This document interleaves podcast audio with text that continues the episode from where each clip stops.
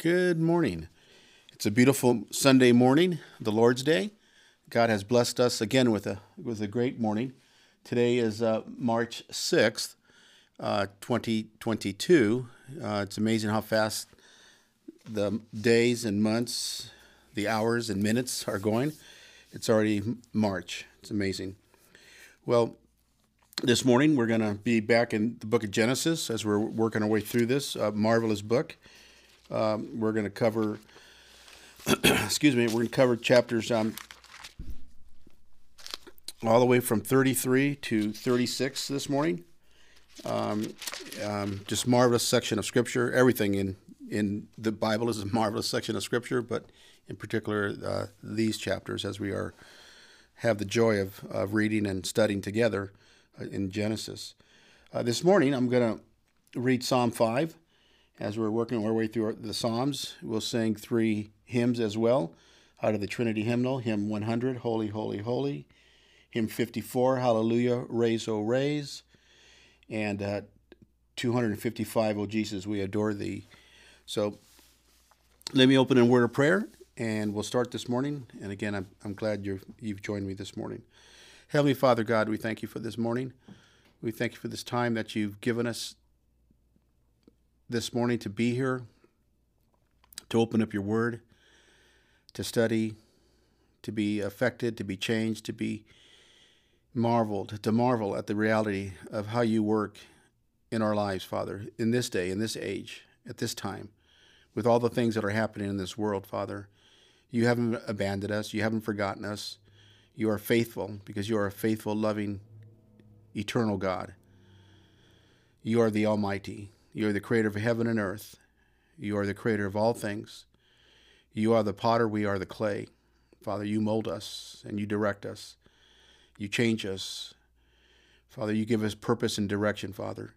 So we come this morning with that in mind, that you would encourage us and strengthen us, Father. Correct us where we need correcting. Build us up where we need building up, Father. We pray all this in your Son's matchless name, in Jesus Christ. Amen. Well, follow along with me this morning. Uh, we're in the book of Psalms. We've co- covered for, uh, chapters 1 through 4. This morning, we're going to look at the fifth chapter in the book of Psalms. David writes Give ear to my words, O Lord. Consider my groaning. Give attention to the sound of my cry, my King and my God. For to you do I pray. O Lord, in the morning you hear my voice. In the morning I prepare a sacrifice for you and watch. For you are not a God who delights in wickedness. Evil may not dwell with you. The boastful shall not, shall not stand before you, before your eyes. You hate all evildoers. You destroy those who speak lies. The Lord abhors the bloodthirsty and deceitful man. But I, through the abundance of your steadfast love, will enter your house. I will bow down towards your holy temple in the fear of you. Lead me, O Lord, in your righteousness, because of my enemies. Make your way straight before me. For there is no truth in their mouth. Their innermost self is destruction. Their throat is an open grave. They flatter with their tongue. Make them bear their guilt, O God. Let them fall by their own counsels. Because of the abundance of their transgressions, cast them out for they have rebelled against you. But let all who take refuge in you rejoice. Let them ever sing for joy, and spread your protection over them, that those who love your name may exult in you. For you bless the righteous, O Lord. You cover him with, with favor as with a shield. Let's pray. Father, as David writes here, Father, we do come to you in this particular morning, you hear our cries. You hear the, the sound of our hearts, Father, beating for you. Father, may we confess our sins before you this morning. May we come to you this day, this morning, this Lord's day, Father, clean, shed of the garments of filth and sin, Father, that we may stand before you clean and holy.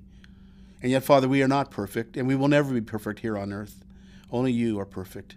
But, Father, we come to you and ask that you would hear our cry, hear our pleas. Father, keep us from evildoers. Father, keep us from evil. Keep us from sinning. Keep us from desiring the things of the flesh, the things of this world that are abundantly around us, Father. Protect us. Put a hedge around us, Father. Put your Holy Spirit and to, around us and protect us, Father. Let Him be our, our counselor. Let Him be our conviction, Father, that we might please you and a desire to serve you, desire to be holy, desire to be holy as you are holy, Father. And again, Father, we know we can never achieve that perfect holiness, Father, but we strive to be holy. We strive to be righteous, Father. We strive to be pure before you, Father. Father, may we continue to confess our sins. Father, we thank you for the gift of forgiveness, something that we take for granted, Father, but you have granted us forgiveness. You granted us forgiveness when we came to you as, as your children, uh, bent on sin, we bowed our knee and asked that you would forgive us of our sins, Father, the sin primarily of rejecting Christ, our Savior, your, your Son, Father, the second person of the Holy Trinity. Father, we come this morning on bent knee, Father, that we might be forgiven. And Father, you have forgiven us. And that's the gift of, of, of uh, salvation, Father. We thank you for our salvation. We thank you for the gift of sanctification as now we go through this process, Father, of living a holy life before you. Father, grant us this. We pray all this in your Son's name, Jesus Christ. Amen. All right. Well, let's go to the first hymn this morning. It's hymn 100 Holy, Holy, Holy.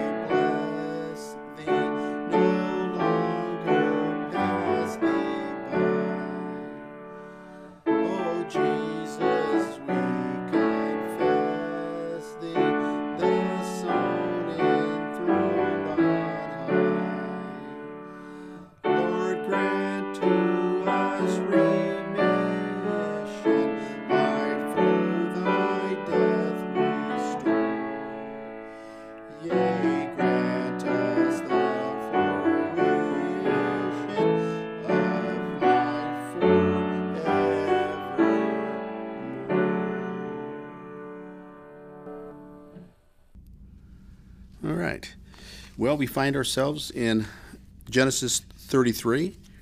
We've covered um, 1 through 32 in the last few weeks.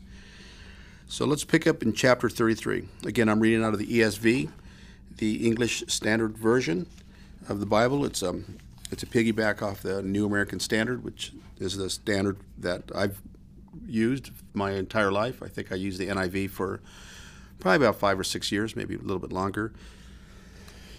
But anyway, so we're reading from uh, Genesis chapter 33. It's when Jacob meets Esau after being away from him for so many years well, 20 years, exactly 20 years. I give or take a few months, I guess. But uh, in chapter 22, we see that Jacob wrestles with God. In starting in chapter in, in chapter 22, verse 22, um, and then uh, a, a, man uh, wrestled with God. Turned out to be the angel, of God, which is really the incarnated Christ. Um, and so he um, beats, Jacob beats the angel. Now, of course, we know uh, theologically he couldn't and physically he couldn't because God is all powerful, omnipotent. Uh, and so um, the uh, fact that uh, Jacob beat the angel of the, of the Lord is, is an amazing thing. But remember, we have to remember that when Jacob was born, he was the twin brother of Esau. Uh, and uh, when he came, first Esau was born, the oldest, and then Jacob was born, the, the, the second. And when he came out, he held on to the, the heel of his brother Esau. And so that means what? To cling, to cling on to, to hold on to. And so in, in that very section of scripture, uh, the angel says, uh, well, the uh, angel says, Then he said, Let me go, for a day has broken. But Jacob said, I will not let you go unless you ble- until you bless me, or unless you bless me. And he said to him, What is your name? And the, and and he said, Jacob. Then he said, What's your name shall no longer be called Jacob, but Israel, right? And Israel means to strive with God or to work with God. And that's the idea, right? Now, now he's no longer Jacob clinging on to someone else. Now he's one who strives and and desires God and so his name now is Israel. And we're going to see this clarification uh, here in the, in the next chapter as well, the next chapter or two. But anyway, so Esau was away from uh, Jacob and Esau were separated for 20 years. Uh, Jacob went to um, Laban and, and worked seven years for Leah and seven years for, for Rachel, and um, six years as his um, let's say, manager of cattle, um, and did that for six years, and then he leaves. So in verse in, in uh, verse one, chapter thirty-three, and Jacob lifted up his eyes and and looked, and behold, Esau was coming. Now again, I, I should stop there too, because we have to go back to chapter thirty-two, where he is indeed um, has left uh, Laban's land um, and he's headed back to Esau to meet him. He takes all his cattle, takes all his wives, his children, and, he, and he's head, heading back to, to his father's land, uh, Isaac. And so on their way, Jacob lifts up his eyes and looked, and behold, Esau was coming, and 400 men with him.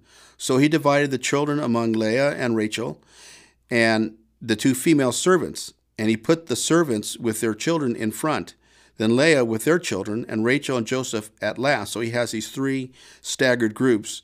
Um, so he divided the children, Leah and Rachel, and the two female servants. And he put the servants um, with their children in front, right? So this this is uh, the, when they say servants, it's uh, um, Leah and Rachel's servants, their their maids. And he put the servants and their children first, and then Leah with her children, and then Rachel. So there's a stack of three. Now, this sounds like he's trying to protect the last two, which is Rachel and Joseph, and in some degrees he is, but really he's he's staggering them for uh, to to acknowledge that Esau is king, and he's preparing he's he's preparing Esau to see here's here's his people, this is what he has, and this is the order. So it wasn't so much to protect Rachel and Joseph, as much as it was a place of honor.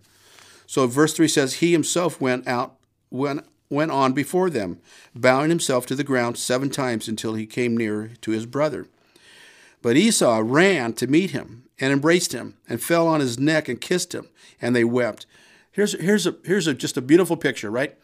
So we we would think what Jacob did and how he deceived his his brother Esau and sold his birthright, you would think Esau would have this hatred for him, and he did, right? Because in, in, in the earlier chapters, we, we saw that very thing. Rachel Rachel um, deceived him. Um, yeah. And so, so Jacob leaves because the word was that he that uh, that Esau wanted to kill him, right? And so, so Jacob has that in mind. He realizes that that though 20 years has passed, that hatred for him still might be there. But Esau ran to meet him. He didn't walk, didn't didn't didn't trot, but he ran to meet him. Just a perfect picture of forgiveness.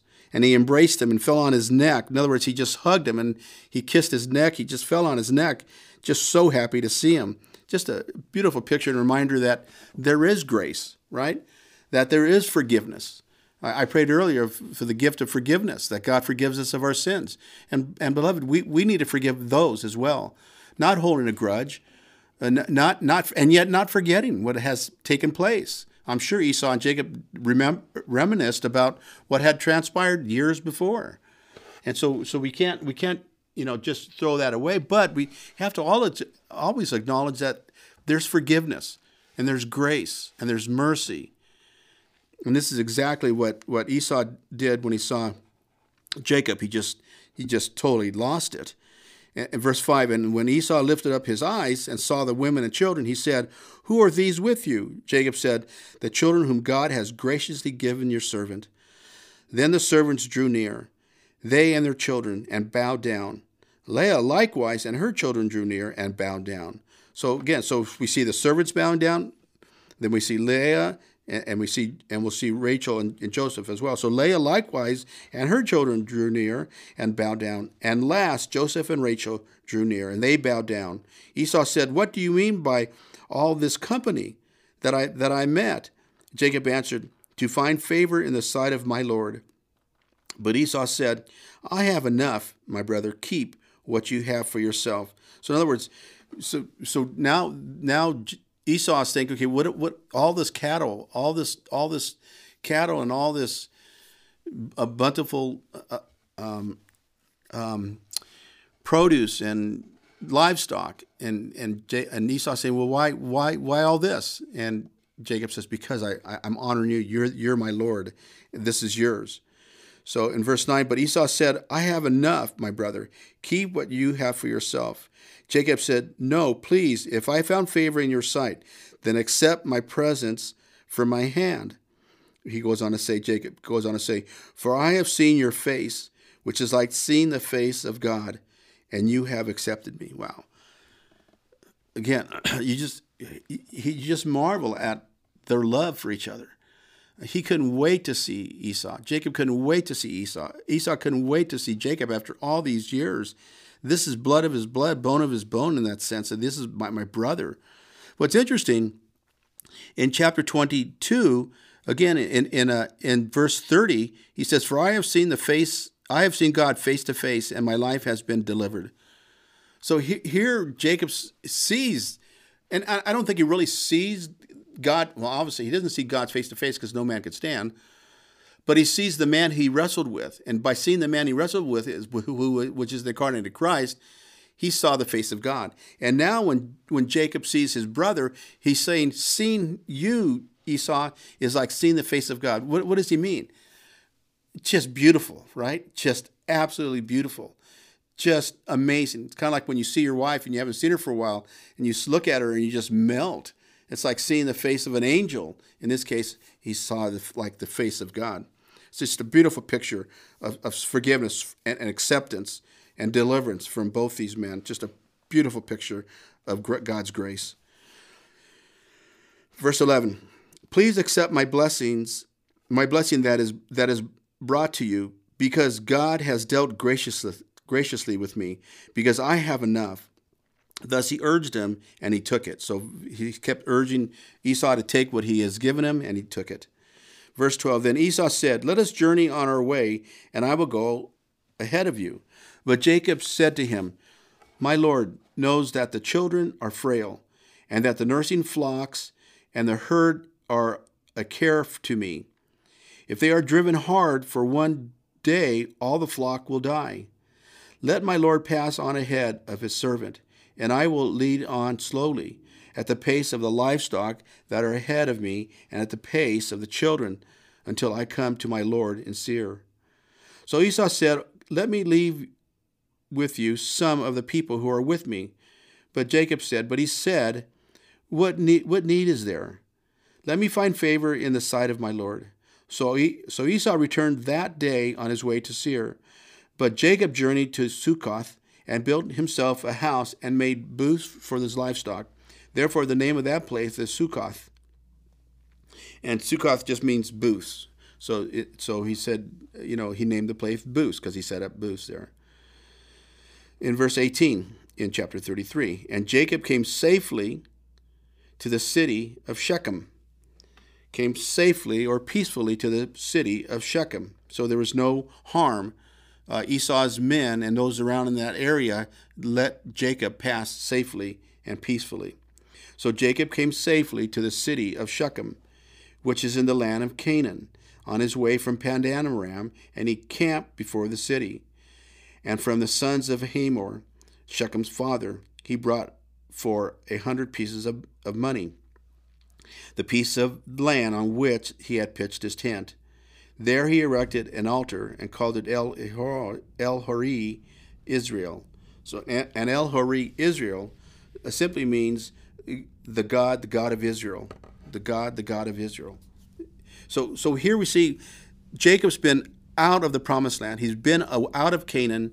He, he's been on the east side of, uh, of that area down towards Babylon and, and down in the Negev area, and he finally comes back, and he's now in the Promised Land. He's he's in Canaan. He's where he's supposed to be. He's where he's where Isaac is at.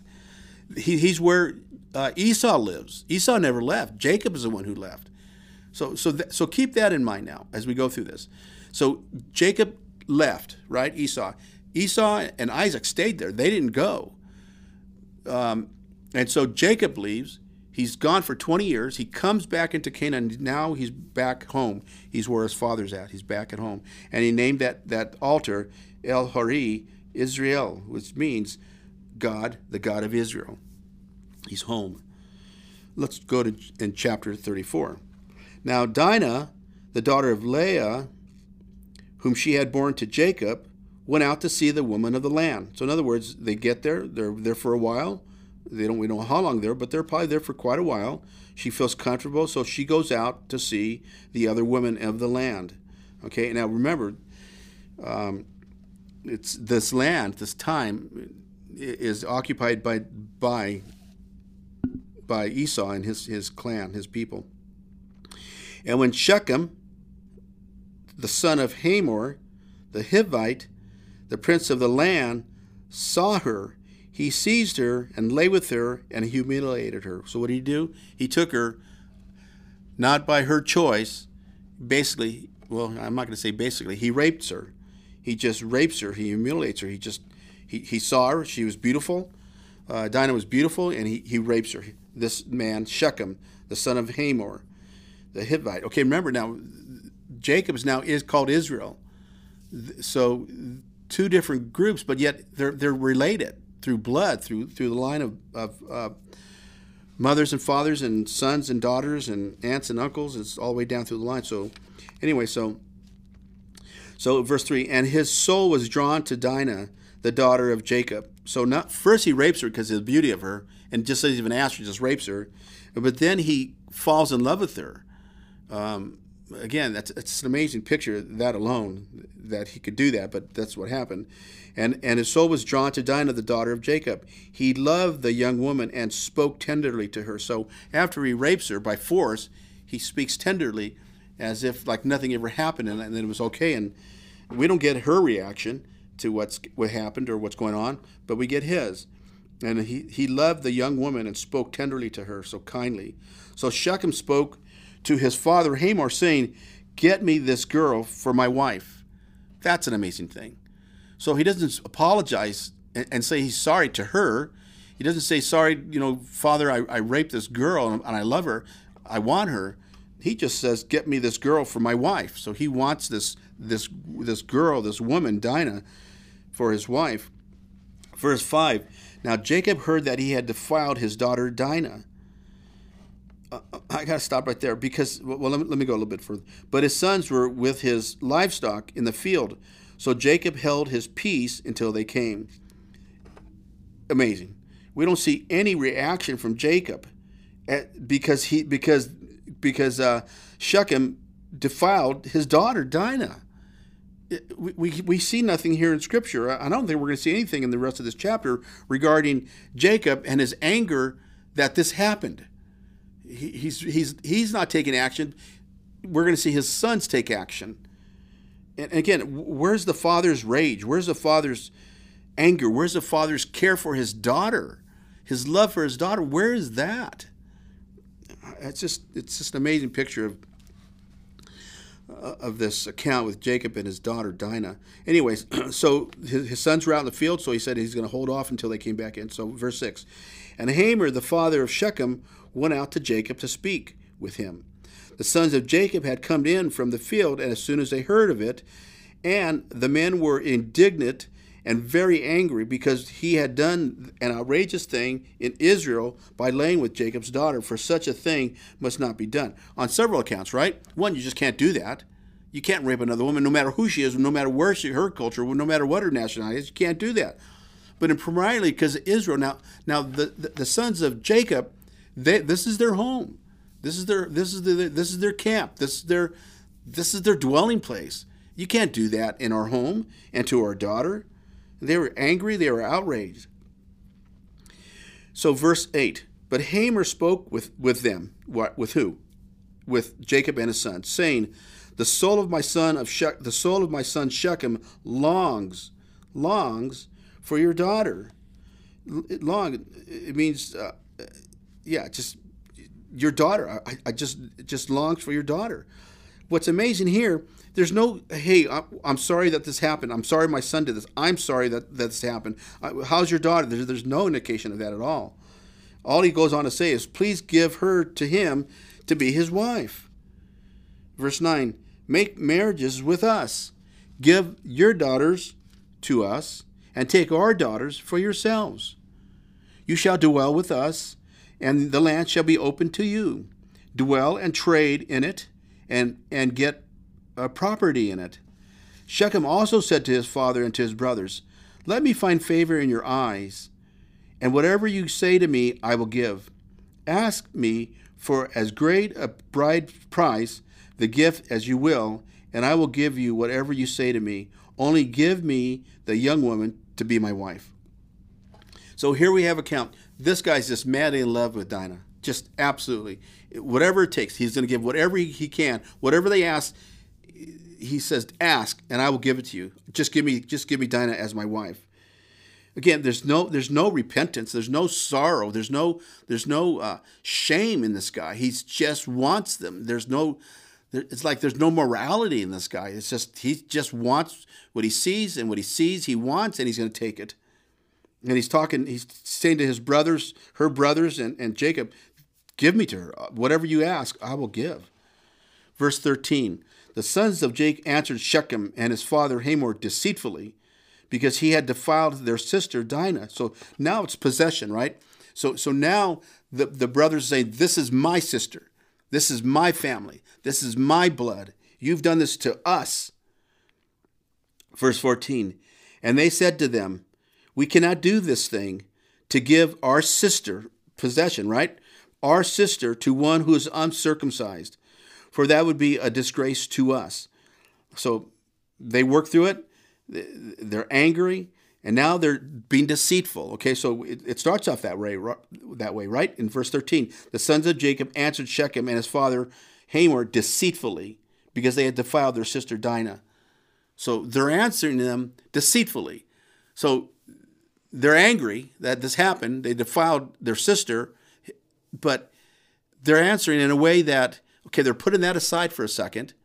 They're putting that aside for a little bit, and they're answering uh, Shechem and Hamor this way. We cannot do this thing to give our sister to one who is uncircumcised, for that would be a dis- disgrace to us. Only on this condition will we agree. What's the condition? That you will become as we are by every male among you being circumcised. Right? So we know at this point, every Israelite, every son of Jacob is, is circumcised, right?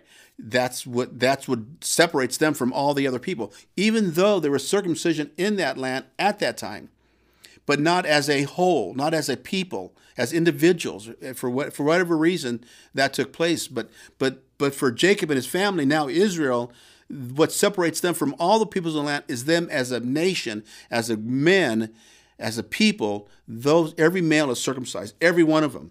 And if they weren't circumcised, they were cast out. They were kicked out. They were no longer to be considered a, uh, an Israelite or a son of Jacob. So he says, verse 15, only on this condition we will agree with you, that you will become as we are by every male among you being circumcised. Then we will give our daughters to you, and we will take your daughters to ourselves, and we will dwell with you and become one people. But if you will not listen to us and be circumcised, then we will take our daughter and we will be gone right? So now now they're saying, okay, look at this is the this is the requirement. This is what the condition. You do this, and you could have our daughter or our, our, our sister, Jacob's daughter. If you don't do that, we're just going to bail. We're just going to go. So that's what happens here, right? So verse 18, the words please Hamor and Hamor's son Shechem. And the young man did not delay to do the thing, because he delighted in Jacob's daughter. Um, again, you know, just stop for a second. The words please Hamor and Hamor's son. So here we have a picture of a father whose son did something so gross and so immoral and so sinful, and he does not rebuke his son. We see there's no indication of that. I, I'm, I'm thinking at that time it was a common occurrence, but it's never right. Morally, it's wrong. It's sinful. It's hateful. It's it's taken what not as yours, what's not yours. Violation of that young woman, and but the love of the Father, it, he, he takes no direction. He takes no no no. He, the Father gives no rebuke to his Son. It just he just lets it go. The love of the Father is to this Son is is good at in one point, but on the other, it's blind. He, he needed this Hamor Hamor needed to see the son of his son, the sin of his son, and he didn't. It's just really, just really a sad situation. In verse 19, and the young man did not delay to do the thing, because he delighted in Jacob's daughter. Now he was the most honored of all his father's house. Who was? Shechem. He was the next in line. It was his father and then him. He was the most honored in all his father's house. So Hamor and his son Shechem came to the gates of their city and spoke to the men of their city, saying, These men are at peace with us. Let them dwell in the land and trade in it. For behold, the land is large enough for them. Let us take their daughters as wives, and let, let us give them our daughters. Only on this condition will the men agree to dwell with us to become one people when every male among us is circumcised, and they are as they are circumcised? Will will not their livestock, their property, and all their beasts be ours? Only let us agree with them, and they will dwell with us. And all who went out of the gate of the city listened to Hamor and to his son Shechem, and every male was circumcised, all who went out of the gate of the city. So they went to the gate of the city, Hamor and his son Shechem, and the, and the wise men and the and the and the elders are at the gate that because that's where they gathered. That's where they did their business. Uh, Hamor and his son Shechem approached them and say, "Look at this. Here's the deal. I love this. My son loves uh, Dinah, their their uh, their sister, Jacob's daughter. I want her at any cost. I want her." So they went and talked to the men of the city, the elders of the city, and convinced them, okay, let's do this. Whatever's theirs is ours. Here's the here's the deal though. We have to be circumcised like them. So, so they all have to be circumcised as them. So they all went out of the gate to the city, listened to Hamor and his son, and every male was circumcised, all who went out of the gate of the city. So every man in that city was circumcised, just for Hamor's son Shechem, in order to have his have his his desire of Dinah, Jacob's daughter. It's pretty amazing. they, they were so powerful in that community, Hamor and, and Shechem, and his clan, his family, that they sweet talked the elders of the city to go along with this. It's, an, it's amazing. Now, again, you can't lose sight of the sovereignty of God and God's providence. You can't. We just read through these chapters, we read through these sections of Scripture, but you have to come back to the sovereignty of God. You have to come back to the providence of God, how God is orchestrating everything. Everything. There's not one thing un, un, un, untouched by God. Well, let's keep going. Verse 25 in chapter 34. On the third day, when they were sore, two of the sons of Jacob, Simeon and Levi, Dinah's brothers, took their swords and came against the city while they felt secure and killed all the males. They killed Hamor and his son Shechem with a sword and took Dinah out of Shechem's house and went away. The sons of Jacob came upon the slain. The sons of Jacob came upon the slain and plundered the city because they had defiled their sister. They took their flocks and their herds, their donkeys, and whatever was in the city and in the field. All their wealth and all their little ones and their wives and all that was in their house they captured and plundered. So you get the picture, right? So so again, we have to go back to to verse uh, 18 um, uh, I'm sorry, verse 13, the sons of Jacob answered Shechem and his father Hamor deceitfully because they defiled their sister. So, so they had already cooked up a plan. And how they cooked up that plan is amazing, but they did. So they talked him into getting circumcised every male, Hamor and his and, and Shechem, and all the men. They talked him into being circumcised just for Shechem could to have this woman Dinah. And so on the third day, right, they're all circumcised. I, I, can't imagine being circumcised when I was eight days old, let alone two days old. And now think about it: when you're older, these are grown men and they're circumcised, right? They, they, they cut the foreskin off their off their penis. I mean, my goodness, I can't imagine that pain. I can't imagine the uncomfort of that. I can't imagine just just be. You just have to be sitting down, laying down, not moving because it would be so tender down there. And so on the third day, when they were sore, it says in verse 25, two of the sons of Jacob, Simeon and Levi, went and slaughtered all the men. Well, how, how could they do it so easily? Because they couldn't move. They killed them all, including Shechem and his father, Hamor. It's a crazy picture. And everything, they plunder everything, all because of their sister being raped by Shechem. Now, I got to go back to this too, because I, as I mentioned earlier, there's no indication of Jacob being irate and mad and angry to the point where he needed to do something to, to Shechem and his father Hamor. There, there was no war council set up. There was no discussion. There was no trial. There was nothing from Jacob in regards to his daughter Dinah. None. Zero. So because of that complacency, the brothers took action. Did they take the right action? Well, yes and no, right? I mean, there should have been a trial. There should have been a there should have been a trial. There should have been a a punishment for Shechem, without a doubt. But there was none. So they took matters into their own hands and they went and they murdered everybody and took everything and plundered everything.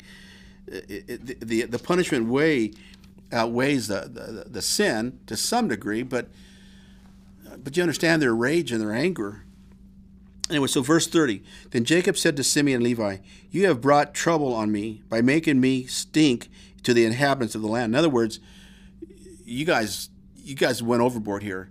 Now everybody in the land is going to look at us and look at me. I'm your father. They're going to look at me, Jacob. And you brought trouble on me and my head, on my family and my wife, my daughters, my grandchildren. You brought this on top of us. So it goes on to say the Canaanites and the Perizzites my numbers are few, and they are and if they gather themselves against me and attack me, I shall be destroyed, both I and my household. But they said, Should he treat our sister like a prostitute? There was their justification. Father, you had an opportunity to do anything. Now you're just worried about your name because we went and did this action. We took this against against them. Just amazing. But they said, Should he treat our sister like a prostitute? Wow.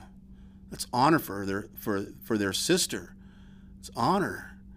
They loved her. They loved her. And yet no action was taken, so they took action in their own hands. Well, let's keep going. In chapter 35, we're now in chapter 35. And God said to Jacob, after this occurred, all this time had happened, excuse me, God said to Jacob, Arise, go to Bethel and dwell there. Make an altar there to the God who appeared to you when you fled from your brother Esau.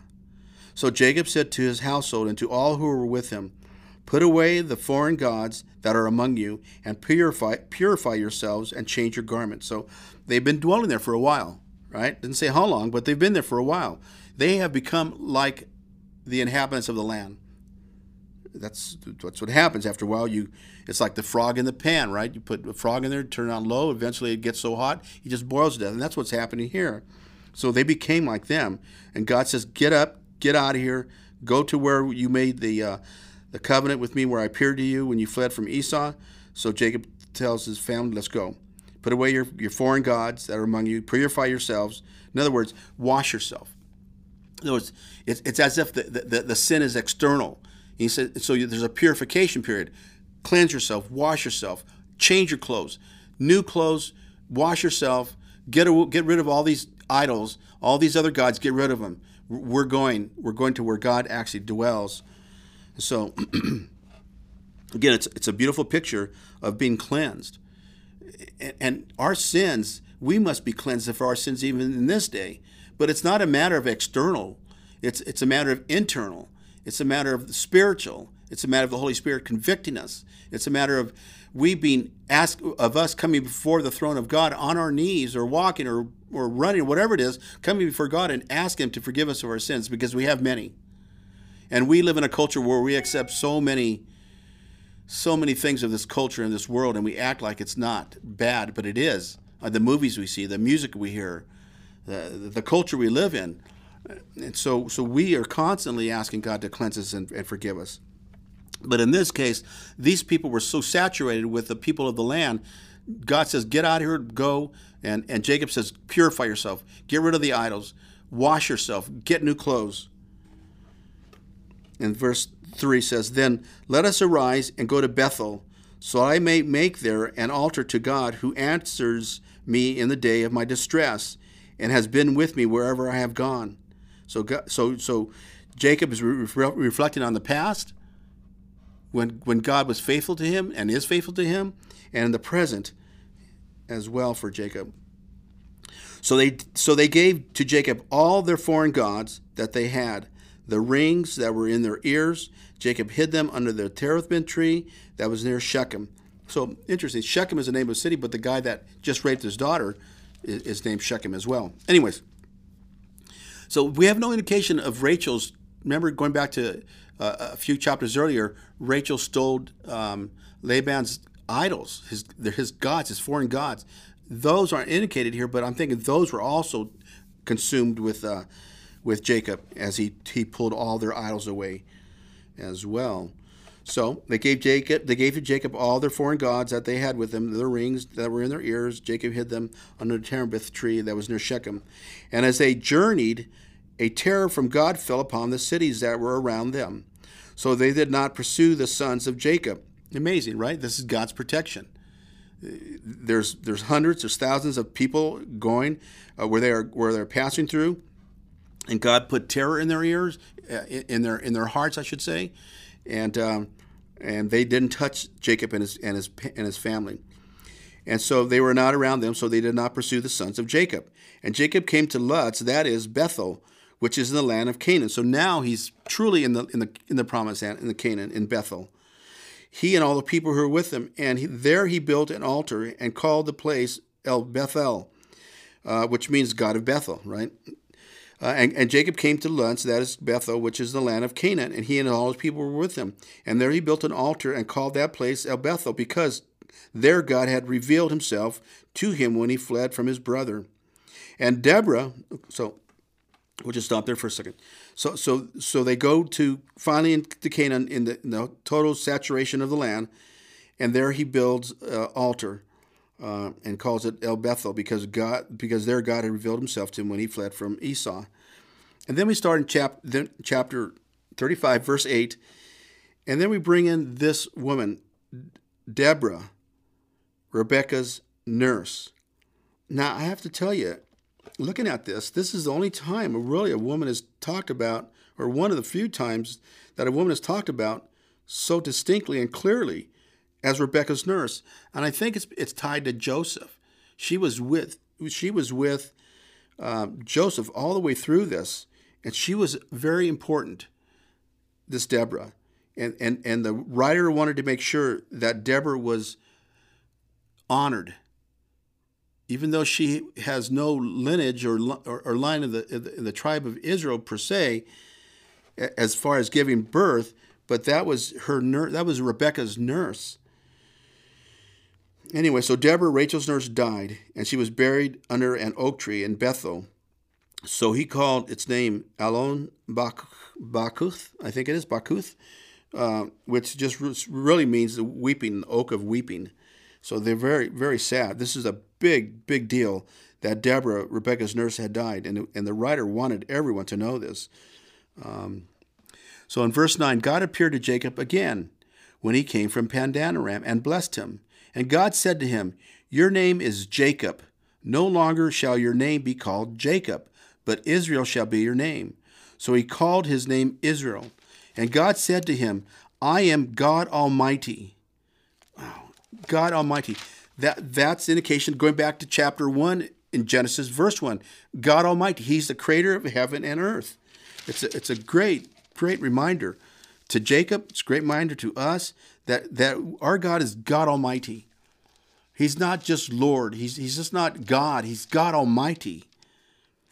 And so, so God appeared to him again and blessed him and said his, his name was Jacob. Remember, going back to chapter 22 and verse 22 all the way down to, uh, I guess, uh, 31, right? We get the indication that that that Jacob wrestled with God, with the angel of, of God, uh, Christ incarnated in that sense, and uh, and at that point he said, "No longer shall you be called Jacob; you should be called Israel." And now we have a, a solidification of of that happening here. No longer shall you be called Jacob, but Israel shall be your name. So he called the name uh, his name Israel, and God said to him, "I am God Almighty. I can do anything." I, am the creator. I am the sustainer. I created you. I can name you. So he called him, I am God Almighty. Now he goes on to say, Be fruitful and multiply. A nation and a company of nations shall come from you, and kings shall come from your own body. Um, the idea from for your loins, from your from your seed. Um, a nation and a company of nations shall come from you, from you, and kings shall come from your own body the land that I gave to you to, to gave to Abraham and Isaac I will give to you. So when we have the promise, right, of blessing, of land and offspring, it's the same trio of blessings that God has promised Abraham, Isaac, and now Jacob. So let me read it again. In verse 11, and God said to him, I am God Almighty. That should be highlighted in our Bibles. I am God Almighty. Be fruitful and multiply. A nation and a company of nations shall come from you, and kings shall come from your own body. Uh, much to say, but let me just kind of hit that. A nation, Israel, and a company of nations, all the nations of redeemed believers shall come from him. Verse 12 The land that I gave to your that I gave to Abraham and Isaac I will give to you, and I will give the land to your offspring after you. Verse 13 Then God went up from him in the place where he had spoken with him. And Jacob set up a pillar in that place where he had spoken with him, the pillar of stone. He poured out a drink offering on it, and he poured oil on it. So Jacob called the name of the place where God had spoken with him Bethel. Bethel. So again, we have just a lot of happening in this section. Let's keep going. Verse 16 in, in chapter 35. When they had journeyed from Bethel, when they were still some distance from Ephrath, uh, Rachel went into labor. So some distance, you know, a couple miles probably.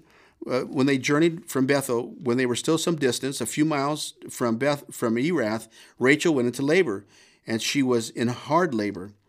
And when her labor was at its hardest, the midwife said to her, "Do not fear, for you have another son." And her soul was departing, for she was dying, she called his name Ben-oni. But his father called him Benjamin. So Rachel died, and she was buried on the way to Ephraim, that is Bethlehem. So she dies in Bethlehem. Um, again, just amazing how God works all this out. Verse 20 And Jacob set up a pillar over her tomb It is the pillar of Rachel's tomb, which is there to this day. Israel journeyed on and pitched his tent beyond the tower of, of Eder.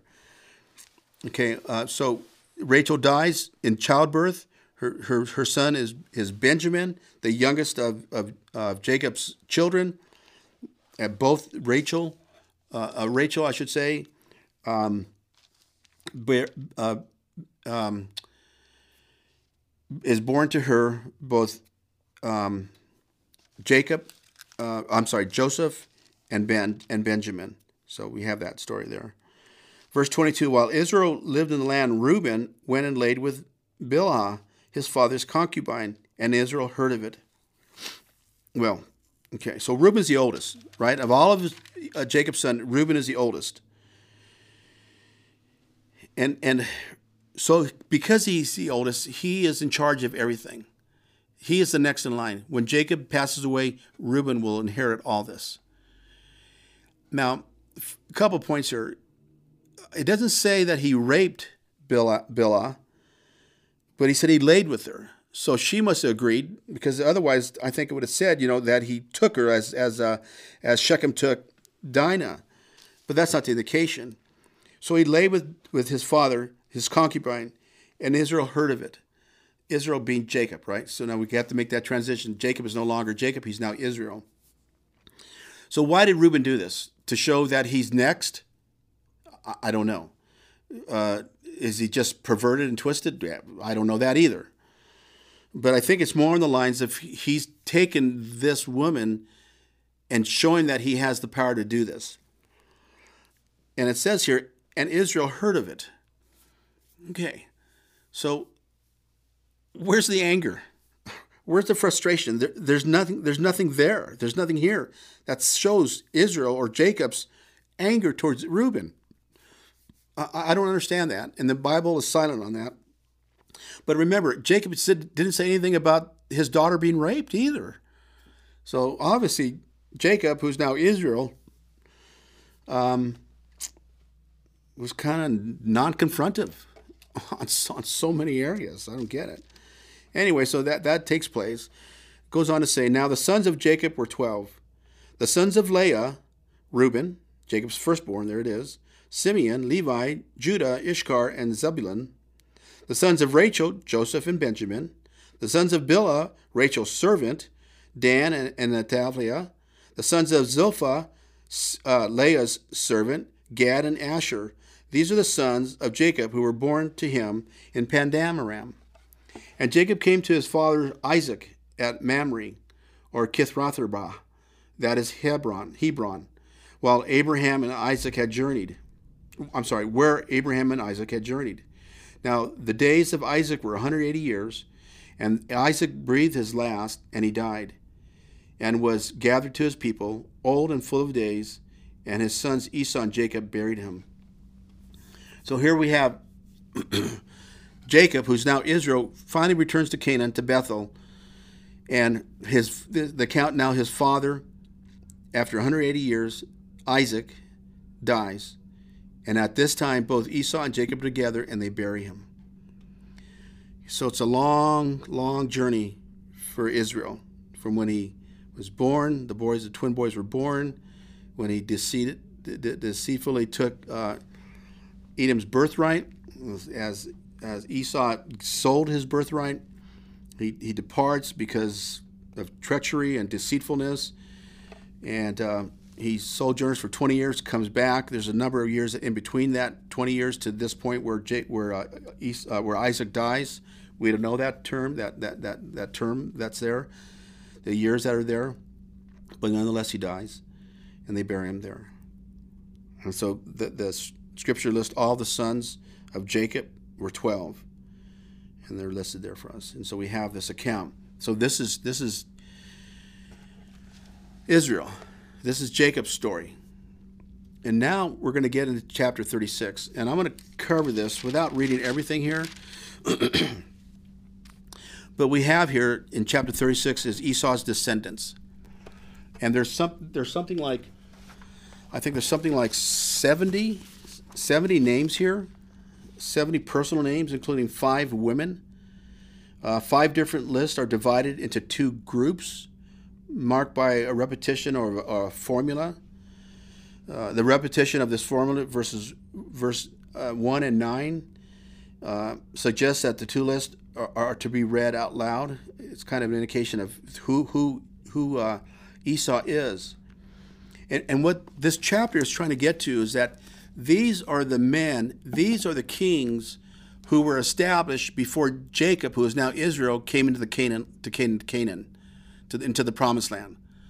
So what the, what the writer is trying to show is here's here's Israel, who was once Jacob, and here's Esau, and he never left.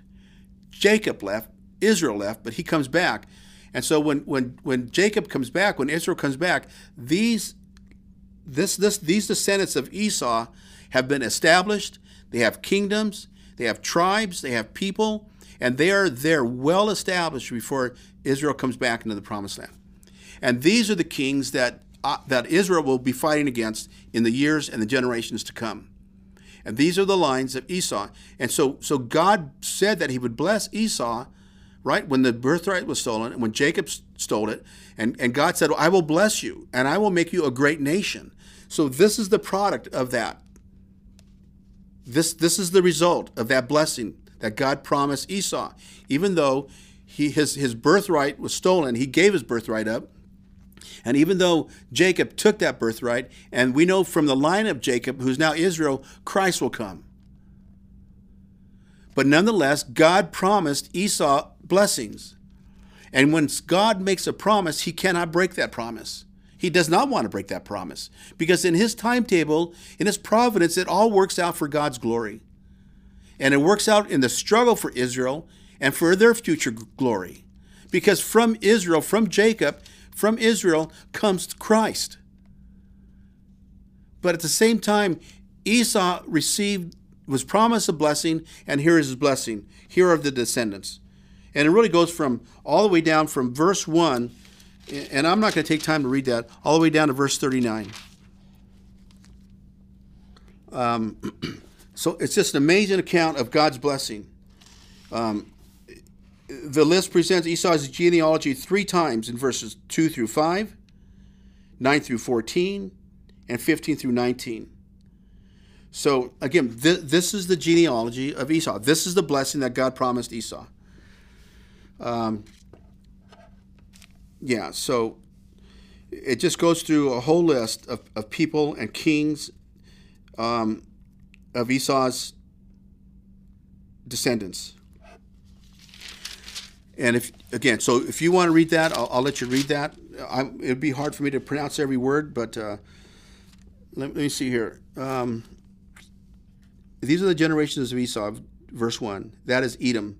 Esau took his wives from the Canaanites, Adah, the daughter of Elon, the Hittite, uh, the daughters of, yeah, it just goes through all this. Um, again, it's just an indication of the, of, the, of the descendants of Esau and his blessing. So over 70 people are listed sons and daughters and aunts and uncles.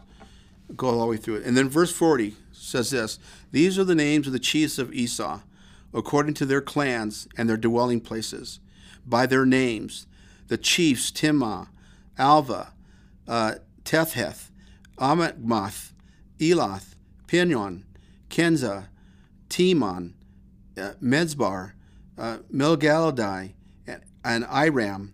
These are the chiefs of Edom, that is Esau, the father of Edom according to their dwelling places in the land of their possession. So again, the, the point here that, that the writer Moses is making, and that what he wants us to see is really twofold. One, Esau never left, and he inhabited that land, and, he, and God gracefully multiplied them abundantly. And now, when Jacob, who now is Israel, comes to the land, he's dealing with these people and they're going to be at battle and they're going to be at war. But the, the second part is that is that God is faithful to his promise. God promised Esau many blessings and many nations and many people. And now that is the fulfillment, the fulfillment. Actually, this is just the beginning of that fulfillment. Because all throughout Arabia, all throughout that area in there, Babylon and, and everywhere, down all the way down to the Suez Canal, all that area. That is a, that is the result of Esau's descendants. They are still there. They, that is them. And Israel to this day is still fighting Esau's people. And again, it's not by chance. God, God has done this. God has, in, in his purpose, has done this. God in his providence has done this. No, nothing's by nothing's by chance. This isn't just just didn't happen. This is all by God's directive. It's an amazing account, just an absolute amazing account of what's happening and what God does in redemptive history. And we're part of that redemptive history, right? Because out of the line of Israel comes Christ. And and and, his he's and God is setting up a difference. What is good and right, what he has chosen, and what he has not chosen, and yet he has blessed them. It's a great picture of God's of God's sovereignty and his working out through redemptive history. Well, let me pray. Heavenly Father God, we thank you for this morning. We thank you for this time that you've given us to open up scripture and go through the book of Genesis to see the account of Jacob and his family and Esau, how they were once enemies, as they were once brothers living peacefully together. And uh, as they grew and matured, they, they separated. The, the uh, inheritance was stolen, the blessing was stolen, and Jacob left. But God promised Jacob uh, the threefold the blessings, the people, and the land. Uh, Esau stayed there. Jacob left. Jacob comes back. They embrace each other with love and, and grace. Uh, Jacob and Esau. Uh, Esau welcomes him there. Eventually, um, Israel goes up to Bethel, and uh, God promises that land to them. And yet, God did not forget Esau. God did not forget Jacob at all, right? He was Jacob said he was with me the whole time. God said, I was with you and faithful with you the whole time. But at the same time, God had promised a blessing to Esau, and his his his uh, blessing is before Jacob right now, before Israel right now, and he sees them, and so Israel now will come into the promised land of Canaan, and now the battles will start, and now turmoil will begin. It's a it's an amazing picture of God's redemptive history for us. So, Father, we thank you again for this morning. We thank you for this time. And we ask that you would bless this time, Father. We pray that if this word goes out to one person and they are affected, Father, we are so grateful for that. We pray all this in your Son's name, Jesus Christ. Amen.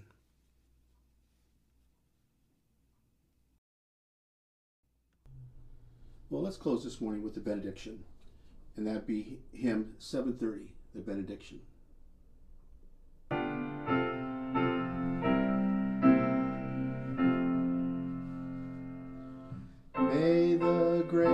Of Christ our Savior